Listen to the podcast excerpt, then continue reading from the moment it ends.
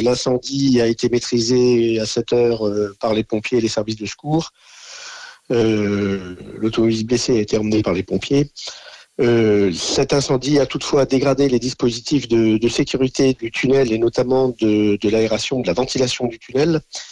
Et donc nos équipes sont actuellement à pied d'œuvre avec euh, nos prestataires de maintenance également pour euh, remettre en service le plus rapidement possible ces dispositifs de sécurité, d'extraction de fumée et de ventilation. Mais il y a de fortes chances que le tunnel reste fermé dans le sens province vers Paris pendant toute la matinée. D'accord. Euh, ce qui veut dire que pour le moment, avec le trafic du matin, il y a eu quand même un report important du trafic sur la 86 et également sur la 13. Tout à fait. Donc euh, sur la 86, effectivement, euh, vu qu'il n'y a plus l'accès au tunnel pour aller vers Paris, au tunnel de la Défense pour aller vers Paris, à 86 extérieur, on constate de, très nombreux bouchons. Et sur la 13 également, qui est l'itinéraire de contournement pour les gens qui viennent de l'ouest pour éviter de prendre la 14. Alors justement, quels sont les conseils à donner euh, aux, personnes qui doivent aller travailler, qui doivent emprunter peut-être le, secteur de Nanterre?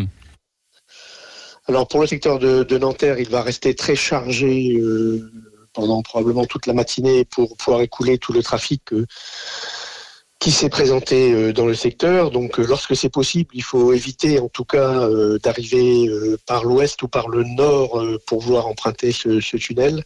Le mieux est probablement de, contourner très largement pour arriver en, provenance de Paris vers la Défense ou le tunnel dans le sens Paris vers la province reste ouvert.